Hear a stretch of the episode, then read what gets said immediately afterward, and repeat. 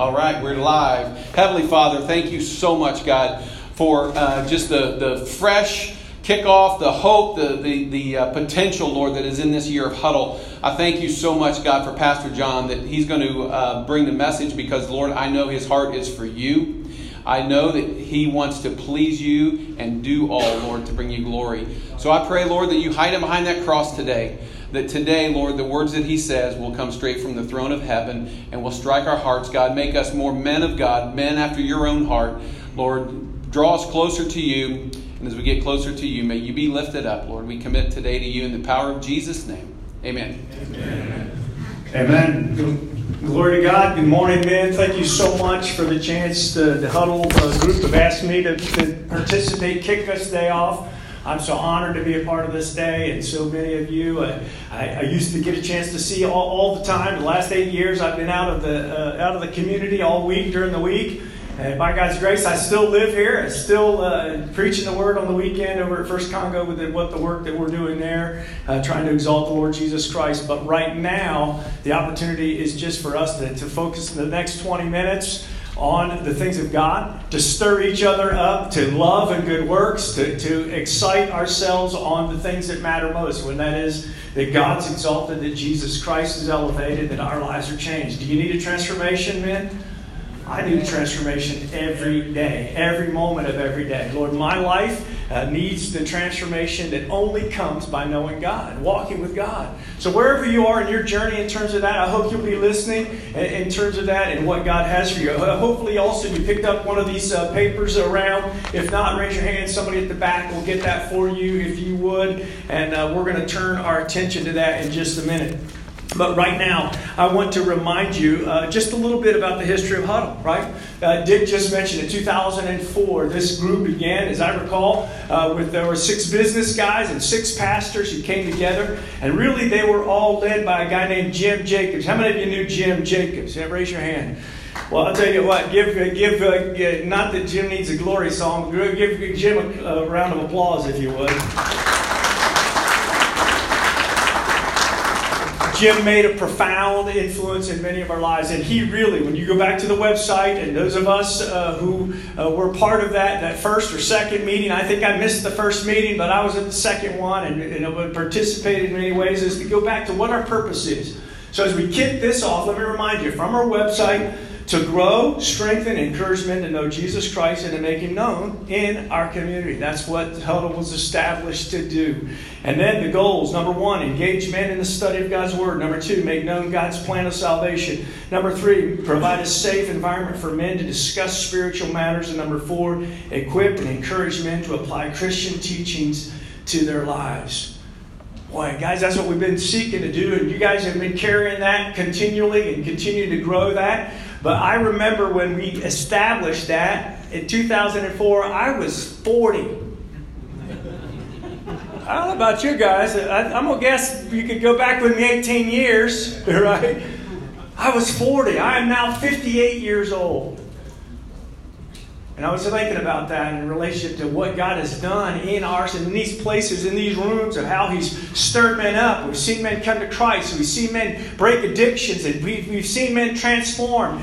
But my guess, I don't know about you guys, but I think we've all just grayed just a tad. Isn't that right? We have, right? But it's super important, guys. It's super important that we continue to work at number one, handing off the ball to the next generation and not letting them fumble. You know that in the opening weekend in 2021, the opening weekend, 32 teams played, there were 22 fumbles. These are professional athletes paid millions of dollars, 22 fumbles. Well, guys, the stakes are so great in our lives when it comes to spiritual matters, we can't afford to fumble. Amen. Now, certainly the grace of God supersedes any of our fumbles, and we all got a bunch of them, right?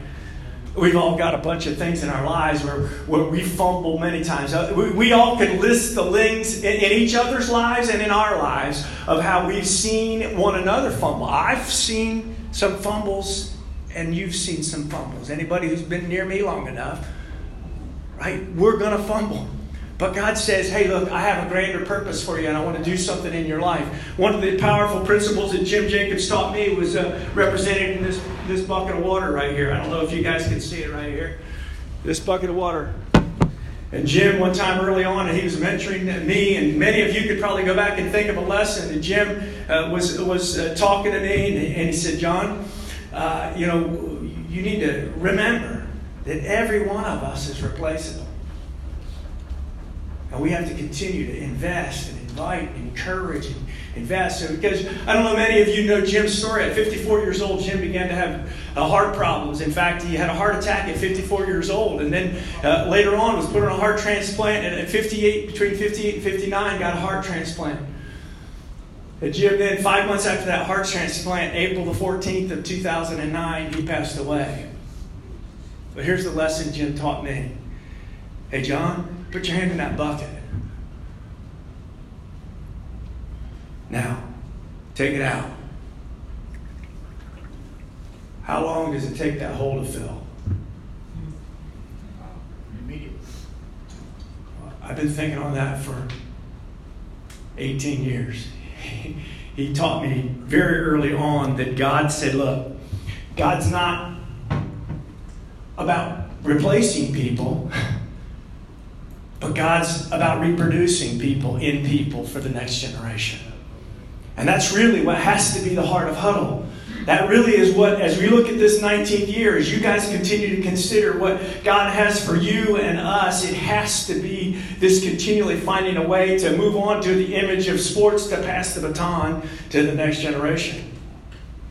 We have to continue to look into our lives and say, okay, God, what is it? And who is it that God's put in my life that I can influence and give them a reminder of who God is and has been to me in such a way that they're going to want to be inspired to walk in likeness to Jesus Christ. Because every one of us know one thing without God, we can do how much? Nothing. Nothing. Nothing. Anything of value in any one of our lives is because of the cross of Jesus Christ and the repentance of our own sin that has given us a chance to have anything accomplished. The very breath that each of us breathe in the morning, not one of us can take credit for. The sleep that you got last night, God gives to his beloved in their sleep thing that we can't say or do is, is a reminder that, look, uh, the, the bucket principle is this reminder that God has a purpose. Yes, He has a purpose and He has a plan for every one of our lives. And if we're breathing and we're living, there's a purpose for your life. All of us at different season of life keep looking for the purpose, right? And sometimes, even as I'm beginning to learn about this handing the baton, you're coming in full if you look at any one, and you find hundreds of videos of YouTube where the baton pass was poor and the team lost. Some of the best athletes in the world, America has done it many times at different world championship games and, and other locations, and they've handed off the baton, and all of that practice that they, that they had going on fell to naught in a split second. Why? Because the person coming in, he was coming in hot, and the person who was running out, they were going out hot, but somehow they missed the handoff. My brothers, God says, don't miss the handoff. Psalm 78 says this Give ear, O my people, to my teaching. Incline your ears to the words of my mouth. I will open my mouth in a parable. I will utter dark sayings from of old, things that we have heard and known that our fathers have told us. We will not hide them from their children, but tell them to the coming generation the glorious deeds of the Lord and his might and the wonders that he has done. He established a testimony in Jacob and appointed a law in Israel, which he commanded our fathers to teach to their children, to the next generation might know them, the children yet unborn, and arise and tell them to their children, so that they would set their hope in God and not forget the works of God, but to keep his commandments. That's our responsibility. You know, if a study was done in terms of the, the greatest impact upon children, you know what the greatest impact upon children is? Grandparents. The greatest impact upon children of all the relationship that they have are grandparents. Some of you in that state, how many of you? Our grandparents, we all. Here's the thing we have two responsibilities. One, as older men handed off to the next generation, coming in hot, and to do it well. And, and the second thing is to teach the next generation the things of God. So here's what I want us to focus on for just a minute, and that is uh, just six minutes. Here we go. We're going to go through this real quick. And that is what David, his prayer to Solomon, or for Solomon, his son, in passing off in turn of, of establishing the temple. Now, David had a heart to do the temple, but most of you know that God said, No, David, you're not going to build the temple. You're going to collect everything for the temple because you were a man not of peace, but of war. And as a result, gonna, you're going to set it down, but you're going to collect all these things. You can read in First Chronicles chapter 28 all the things that David collected for his son. Now recall, David's story is this. Let me give you a quick history, right? He kills a Goliath at age 17. He runs from Saul, who tries to kill him for the next 13 years, but he arises to be the king. He's anointed as the king probably 10 years prior to him stepping into that. At age 30, he steps into kingship. From age 30 to 70, for 40 years, David reigned. And then he set it down. And he handed it off to his son. You can imagine all the things that, uh, of the uh, of the things that the will and testament that he, would, that he was giving, but his will and testament was in advance of him being dead. And he read the, he, he read to Solomon and he prayed to Solomon, and this is how he did it. And I want to just highlight these things and how God does it, and then hopefully it'll be a good discussion. Therefore, David, in the midst of this prayer, blessed the Lord in the presence of the assembly. And David said, Blessed are you, O Lord, the God of Israel, our Father, forever and ever. Yours, O Lord, is the greatness and the power and the glory and the victory and the majesty, for all that is in the heaven and the earth is yours. Yours is the kingdom, O Lord, and you are exalted as head above all. Both riches and honor come from you. Listen, it's all from God. Amen. Everything is from God. It's all from Him. Anything you have in your life my life is from God. Verse 14, but who am I? And what is my people? And we should be able to thus do offer willing, for all things come from you. And all you have we have given you, for we are strangers before you and sojourners as our fathers were. Our days on the earth are like a shadow, and there is no abiding. O Lord our God, all this abundance that we have provided for building you a house and for your holy name comes from your hand and is your own. So it's all from God and it's all for God. It's all from God and it's all for God. And then there's a third thing we note, verse 17 I know, my God, that you test the heart and have pleasure in uprightness. In the uprightness of my heart, I have freely offered all these things. And now I've seen your people who are present here offering freely and joyously, joyously to you.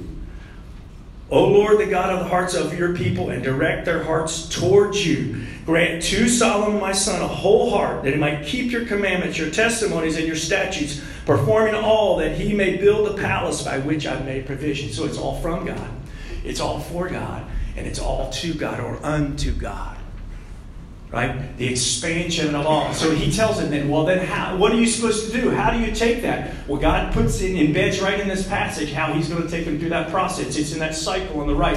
First off, he's going to test your heart. Are you going to live your life? Am I going to live my life where everything I have is from God, for God, and to God? Is that the way I'm living? He's going to test us. He's going to examine us. Every one of you have been through some hills and valleys in this life. Am I right? Every one of you have had some low times spiritually where you weren't sure God was there. Every one of you had some psalms that you could write in your own life that said, My enemies are against me. I, I, I forlorn for my life. I despair for what's most important. I wonder, God, what your purpose for me in my life is. Anybody out there with me? Amen. Am I the only one who has those kind of thoughts? That my life is worthless and I'm inadequate and I'm not enough? Am I the only one who feels that way? No. But that's those thoughts are of the evil one. But certainly, we, he, God wants to take our inadequacy and our self domination and get it to a place of humility, so He can say, "Greater is He that is in you than He who's in the world."